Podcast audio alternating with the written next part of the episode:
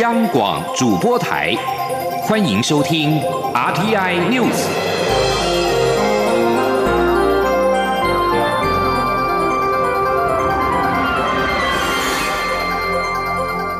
听众朋友您好，欢迎收听这节央广主播台提供给您的 RTI News，我是张顺祥。中国解放军趁俗称武汉肺炎的二零一九冠状病毒疾病疫情频繁在南海行动之际。美国太平洋舰队司令部表示，美军近岸战舰“吉佛兹号”与日本海上自卫队训练舰“鹿岛号”、“岛雪号”二十三号在南海联合演习。美国太平洋舰队司令部二十三号发布新闻稿表示，联合演习旨在加强两军的作业互通能力。强调共同操演时通讯跟协调的重要性。吉佛兹号与日本海上自卫队驱逐舰兆月号四月也曾在安达曼海演练。第七远征打击群司令海军少将凯彻强调了双边操演以有效维持印太海域自由开放的重要性。操演的科目包括了双边通讯、精确机动作战战术，所有的科目都是为了强化两军的作业互通能力，让这些船舰在相互近距离操演的时候，能够练习通讯跟协调。印度媒体引述消息人士依据卫星图像和数据分析表示。中国解放军从五月底以来，在拉达克地区从事军事活动，试图在当地建立新的阵地跟防线。今日，印度二十四号引述没有居民的消息人士说，从卫星图像跟数据显示，中国解放军从五月底以来开始在拉达克陶贝奥迪以东展开军事活动。六月开始，在中印实际的控制线附近的中国军营一带，发现了新的阵地跟车辆。消息人士表示，拉达克附近有争议的中国军营是在二零一六年之前设立，但从卫星照片分析发现，这个地区在六月开始出现新的营地跟车辆的轨迹。新德里电视台报道。卫星图像显示，在拉达克加万谷中印实际控制线的两侧，都出现了中国部队沿着控制线上沿的岩壁新建的军事掩体跟住所，这些都是先前没有的建筑。印度指控这些掩体跟建筑是中印部队十五号在加万谷第十四。巡逻点爆发暴力对峙的主要原因，这场冲突导致印度部队二十个人死亡，中国四十多人死伤。但是中国的军方指控，冲突是因为印度部队人员越过了实际控制线挑衅所导致，而且没有公布伤亡的人数。接着把新闻焦点回到台湾的选举。高雄市长补选二十四号登记截止，民进党由行政院的前副院长陈其迈披挂上阵，国民党派出高雄市议员李梅珍，台湾民众党则是征召亲民党的高雄市议员吴义正参选。身兼民进党主席的蔡英文总统二十四号在总统府的场厅受访，被问到绿。蓝白三角都的局面是否会影响陈其迈的选情？蔡总统表示，自己以总统的身份回答，他希望高雄这次补选可以体现民主的价值。他指出，选举过程中难免有攻防，但希望在攻防之中能够让台湾的民主更为深化。他也希望在选举过程当中，选民们都能够热情的参与。而中央选举委员会则表示，将在七月十号审定候选人名单，八月十五号投票。这次市长补选当选人的任期到高雄市第三届市长任期届满为止。高雄市议员李梅珍二十四号下午以国民党高雄市长补选参选人身份出席在高雄召开的行动中常会。李梅珍表示，这次补选相当的仓促，他不断被要求快速的转大人，参加的还是超级打怪的市长选举，虽然挑战艰巨，但他非常的有抗压性。最后的表现一定会让大家惊艳。央广记者刘品熙的采访报道。国民党高雄市长补选参选人李梅珍，二十四号上午完成登记参选后，下午出席再度移师高雄召开的国民党中常会，在会中发表参选理念，并向党内同志恳托。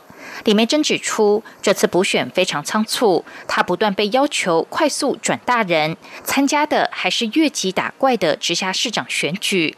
他知道自己会面临很多质疑跟挑战，但年轻无惧，勇者无畏，相信自己最后的表现一定会让大家惊艳，也希望全党同志都能给他协助。他说。不断快速的被要求要登朵廊，参加的还是越级打怪的市长的选举，所以要面对非常多的酸言酸语。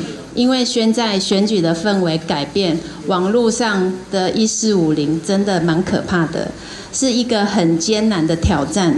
可是请主委、常委放心，虽然我很年轻，但是我非常有抗压性。李梅珍表示，参选不过短短两天，镁光灯瞬间集中在他身上，但照的却是他的背面，又把高雄选举导向抄家灭族，连累他的上一代。他希望这段补选过程能够正面快乐一点，这才是高雄人所期待的选举。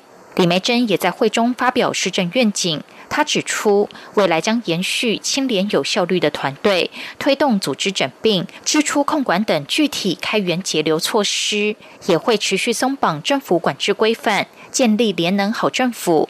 此外，也要引进适合高雄的旗舰型优势产业，并持续推动双语教育，建构多元托育、安全校园、无毒城市、幸福长照等。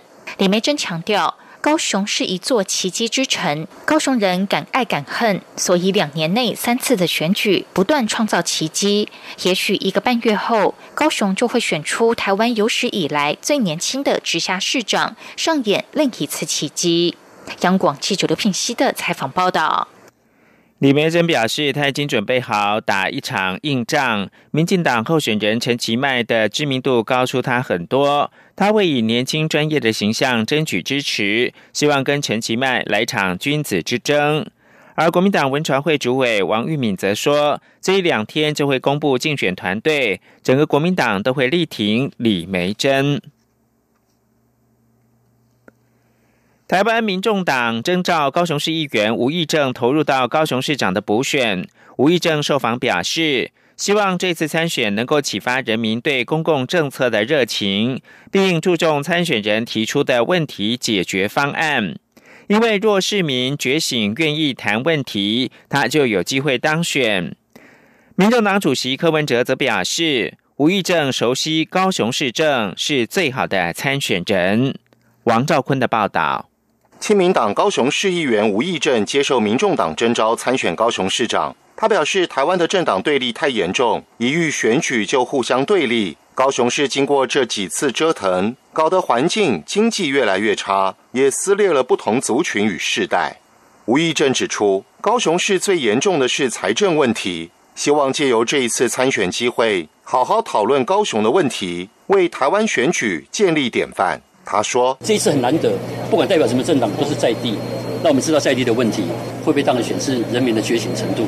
那这次我们是希望就是启发我们人民对这样的公共政策的热情，跟大家爱高雄，然后不要去分党派，去看他提的问题解决方案。”吴义正认为，如果高雄市民觉醒，愿意谈问题，我就有机会；如果要回到斗争、政党撕裂，坦白讲，我就没机会。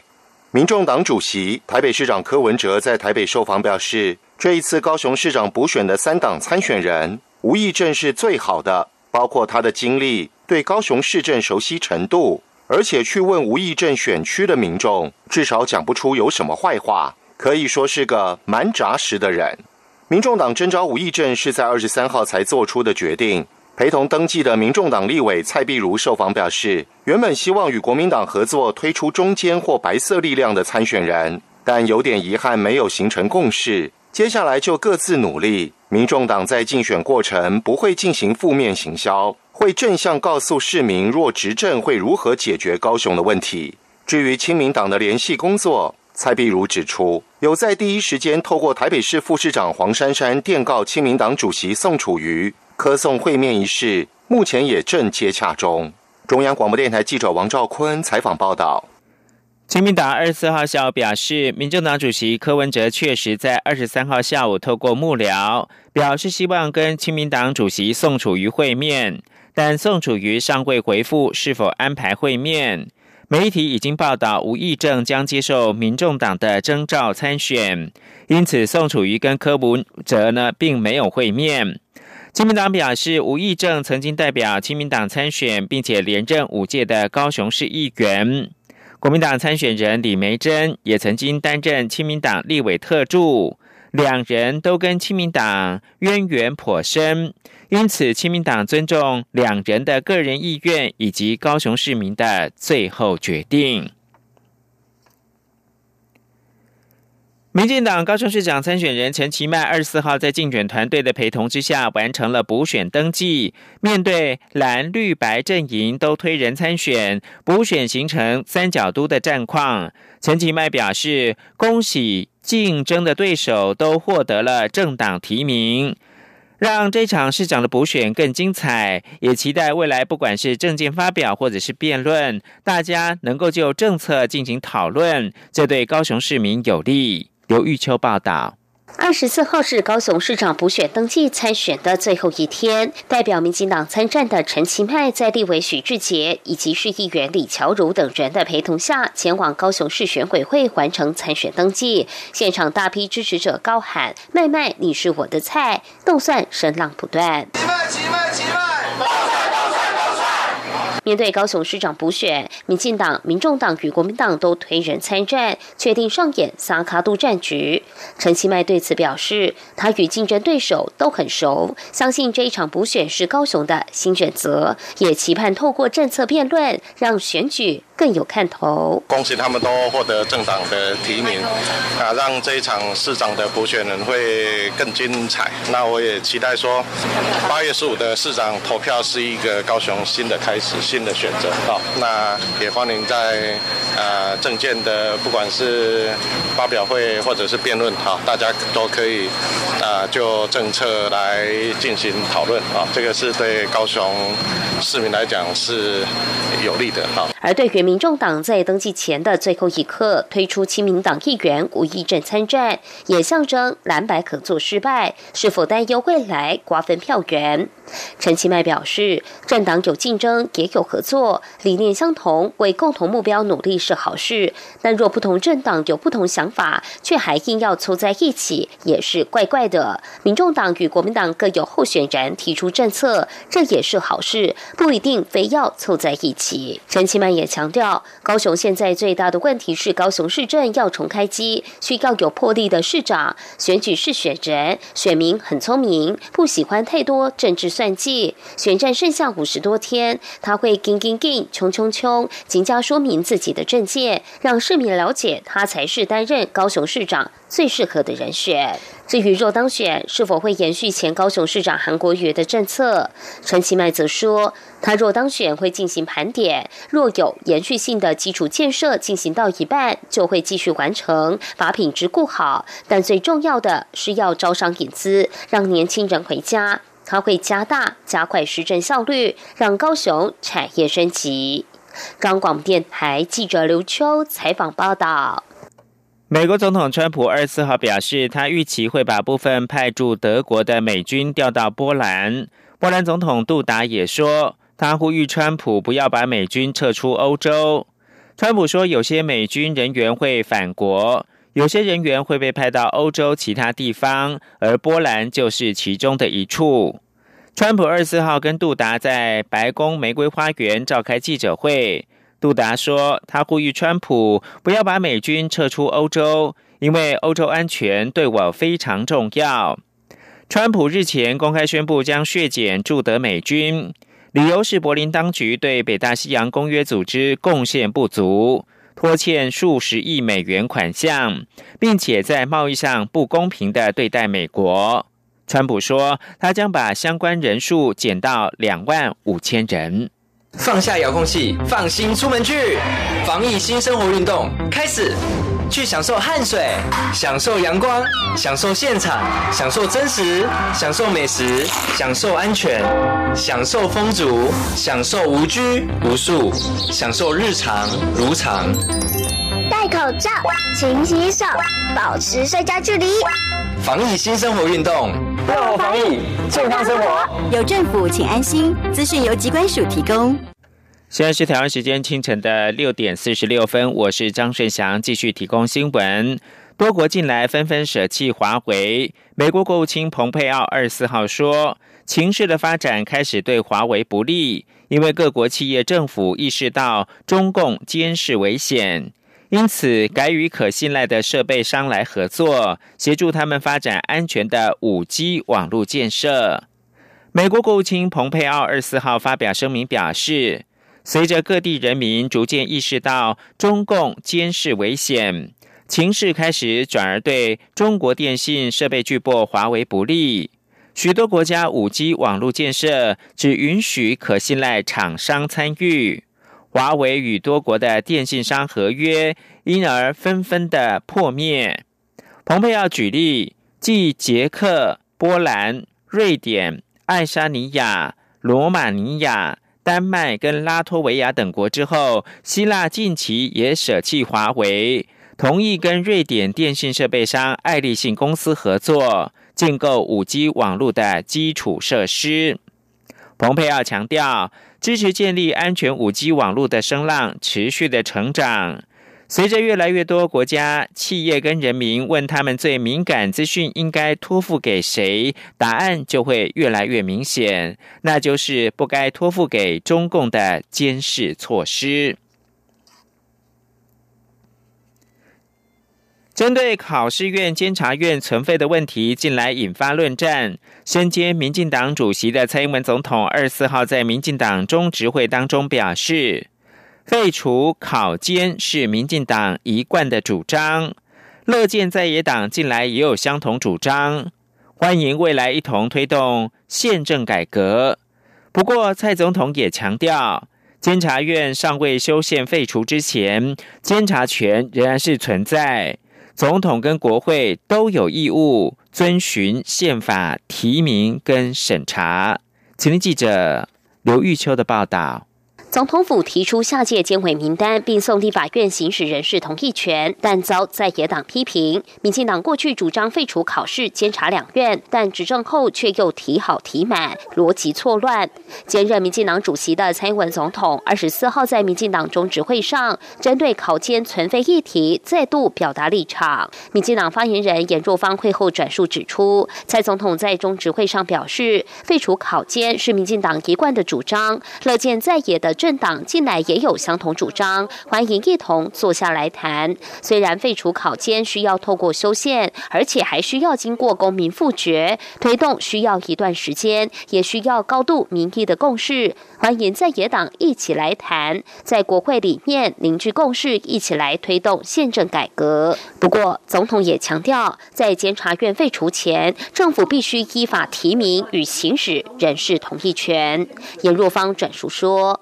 过去大法官释字六三二号解释里面有说明，总统有提名监委的义务，立法院也必须同意权的审查，所以监察院尚未修宪废除之前，监察权仍是存在的，总统和国会。都有义务要遵循宪法来提名和审查。总统并说，未来若透过修宪废除考监两院机关权责的移转，相关的配套作为以及过渡的设计，都必须有审慎的规划。他希望国会在进行修宪程序的同时，能够有细部完整的讨论。中央广播电台记者刘秋采访报道。针对日本公布一名自台湾返回日本的无症状确诊者。中央流行疫情指挥中心二十四号傍晚表示，个案的检验数据还需要进一步确认。如果确定无误，应该可以列为本土的案例。指挥中心也强调，虽然数据还需确认，但为了避免有社区传播风险，指挥中心也即刻启动疫调等相关作为。肖兆平的报道。中央流行疫情指挥中心二十四号傍晚证实，我方确实在二十三号接获日本官方透过国际卫生条例国家对口单位的通知，指有一位从台湾返回日本的二十多岁女学生是 COVID-19 武汉肺炎的无症状感染者。指挥中心指挥官陈时中表示，这位在日本被检出确诊的个案，在二月底就在台湾。是一名住在南部的学生，其在六月二十号返回日本，在机场被检出阳性反应，目前在日本隔离处置。不过陈时中也说，我方正积极与日方确认裁检情况，由于还没有得到完整答复，所以暂时不会定出本土案例暗号。他说，这段时间我们跟日本也积极的联络，好，然后来确定。好，他这样的一个裁剪的一些情况，好，不过一直到现在都还没有得到一个比较完整的答复。但是我们也决定，哈，因为有这样的情况，所以我们也展开相关的一些议调。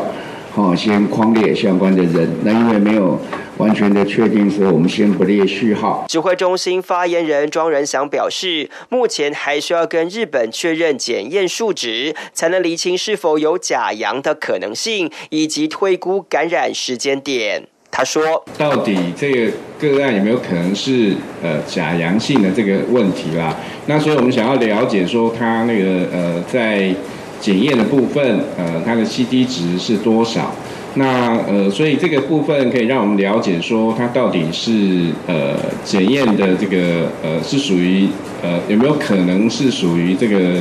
假阳性的可能，或者说，如果如果它的 C D 值是属于比较这个呃低的哈，那表示说它这个可能是比较近期感染的，这些其实都可以提供一些参考。指挥中心表示，台湾从没有排除国内会有社区传播的风险，虽然这起个案还需要进一步确认，但也已经启动相关疫调以及隔离措施。目前已经掌握一百四十位接触者，其中有一百二十五人列为居家隔离对象。另外有十五人则是自主健康管理。中央广播电台记者肖兆平采访报道。中央流行疫情指挥中心宣布，台湾时间二十五号零点开始，也就是大概七个小时之前，开放桃园机场转机，而转机入境的旅客都会有监护的作为。另外，指挥中心也宣布开放外籍人士有条件的申请入境，但是仍然是排除中国人士。肖兆平报道。考量国际旅客来台转机需求，交通部根据分流原则提出相关规划。经中央流行疫情指挥中心演绎后，二十四号宣布，自六月二十五号零时起开放桃园机场转机。指挥中心副指挥官陈宗彦表示，要在台湾转机，就必须符合八小时内以及同一集团班机的条件要求。他进一步表示，期间不管是有休息。饮食、免税品消费等需求，都会有专属空间与专人监护处理。他说：“就如果他是在一个小时内，他就会转机的话，就会直接监护到这个候机室去哈。那如果是超过一个小时到八个小时之内的部分，那我们会有一个专属的候机空间。如果他生理上有需要的话，那这个啊机场的免税商店跟餐饮的部分会直接在。”候机空间做 O 的，然后送到那个空间让他去做使用。除了开放转机，指挥中心也说，除了观光跟一般社会访问需求，外籍人士都可以向驻外馆提出入境申请，其中也包含符合人道考量、紧急协助、商务履约、有居留证的港澳人士。不过，还是要配合居家检疫十四天的规范。他说：“那下周一开始是除了观光跟一般社会访问以外，其他你都可以来提出申请哈。那下周一开始，那出国人的港澳配偶及子女就不限未成年了哈，就不限未成年。第二个是特殊人道考量跟紧急的协助。第三个是维持原来的商务履约跟跨国企业内部调动。第四个是商务经贸交流的部分，也都可以一样啊来做啊申提出申请。由于相关放宽措施还是排除中国而引发讨论，陈宗彦解释，过去从中国大陆来台转机本来就有相关限制，且来自中国大陆的转机也不是国际航空的主要业务来源，再加上近期对岸疫情混沌，所以转机部分就先排除中国。至于中国人士入境议题，则还是要跟陆委会、教育部保持严议。指挥中心提醒。相关申请入境的外籍人士，不但要减负登机前三天的核酸检测结果阴性报告书外，也必须在登机前完成入境检疫系统的线上申报。中央广播电台记者肖兆平采访报道。疫情趋缓之后，民众可以重返戏院看电影。今年七八月的暑假就有六部国片上档，冲刺票房。有爱情片、恐怖片、青春片，还有以 iPhone 手机拍摄的剧情长片。不过，戏院的评估是，想要找回观众看电影的信心，恐怕需要有非常有人气的电影来带动话题才行。央广记者江昭伦报道。电影暑假档期向来是兵家必争之地，目前排定就有六部国片将于七八月接替上档，其中《破处》《杏林医院》。可不可以？你也刚好喜欢我，都是因为疫情延后到暑假档期。杏林医院因为是恐怖片，取材网友票选第一名鬼屋杏林医院作为故事背景。先前因为疫情爆发，担心内容涉及医疗纠纷等情节，可能打击防疫医护人员的士气，才决定延后到七月二十四号上映。另一部柯震东、林依晨、王大陆主演的《打喷嚏》，原本是两岸合拍片，最初预定二零一四年上映。后来因为爆发柯震东吸食大麻事件，遭中国官方封杀。二零一七年，柯震东的父亲与台湾金主花了新台币七万元买回版权，迟至六年后，才终于要在今年七月重见天日。我的儿子是死刑犯，这是一部纪录片。导演李佳桦以平时手法直视死刑犯与家属，也触及司法制度、辩护律师与人权组织的角色，反思死刑究竟该不该存在。八月上映的《怪胎》是导演廖明义首度执导的剧情长片，更是亚洲第一部全程以 iPhone 手机拍摄的剧情长片。日前刚入选意大利远东影展。该片由双金马得主林柏宏、谢欣颖主演。由于两人都有严重神经性强迫症患者的个性，剧情上几乎无时无刻都要戴口罩、穿防尘衣、戴手套，不停洗手消毒，避免细菌上身。碰巧今年疫情爆发，每个人都要戴口罩出门，随身携带酒精消毒，随时洗手等，正好与剧情安排不谋而合，也因此被戏称是超前部署的防疫爱情电影。对戏院业者而言，会有一部暑假档国片开红盘，对国内电影产业发展才会比较健康。微秀影城公关经理李光觉说：“国片都是需要有口碑，所以它第二周的票房才能够真正的启动。”也是希望说，一年会有一部暑假的国片是有机会可以做呃八千万上下，甚至是可以破亿这样的数字。那这样对一个国片的产业，它会有比较健康的想象啊。由于今年疫情，许多好莱坞大片纷纷延后上映。戏院业者评估，若七月初孔刘主演的韩片《失速列车二：感染半岛》，以及七月底克里斯多夫诺兰导演的最新力作《天论》可以有很好的成绩，才能带动整个八月份观影信心，让更多人知道现在又有好看人气的电影出现，大家才会愿意重新走进戏院看电影。中国电台记者张昭伦台北采访报道。最后提供是刚刚收盘的美国股市的表现方面呢，道琼工业指数下挫了七百一十点，以两万五千四百四十五点作收。标准普尔五百指数是跌了八十点，收在三千零五十点。纳斯达克指数跌了两百二十二点，九千九百零九点。欧洲主要股市二四号也是收错的。伦敦金融时报白种股价指数跌了一百九十六点，以六千一百二十三点作收。法兰克福 DAX 三十指数下挫了四百二十九点，收在一万两千零九十三点。巴黎 CAC 四十指数跌了一百四十六点，收在四千八百七十一点。这里是中央广播电台